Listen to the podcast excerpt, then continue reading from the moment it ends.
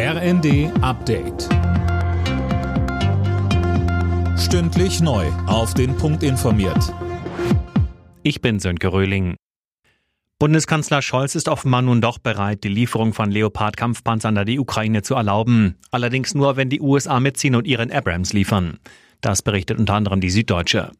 Philipp Nützig, da kommen aus Washington aber keine positiven Signale. Nein, und das begründet der US-Verteidigungsminister damit, dass der Panzer sehr kompliziert ist, sowohl in der Bedienung als auch bei der Wartung.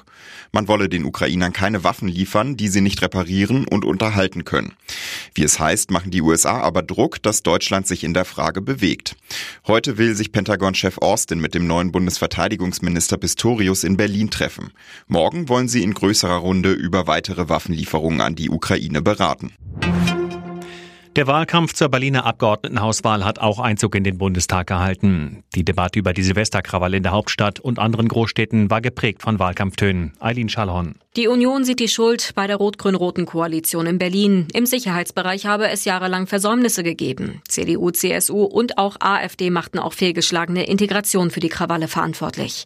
Die Ampelparteien und die Linke warfen dagegen der CDU vor, mit Fragen nach den Vornamen von Tatverdächtigen Vorurteile gegen Migranten zu schüren. Einigkeit gab es nur in einem Punkt. Alle verurteilten die Gewalt gegen Rettungskräfte in der Silvesternacht.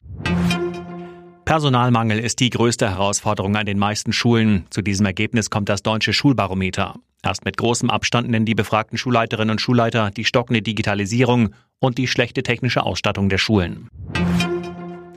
In den USA hat ein Prozess gegen Tesla-Chef Elon Musk begonnen. Es geht um seine Tweets zum Rückkauf von Tesla-Aktien. Vor vier Jahren hatte Musk 420 Dollar pro Aktie zugesichert und dann einen Rückzieher gemacht. Musk habe gelogen, so der Klägeranwalt. Anleger verloren Millionen von Dollar.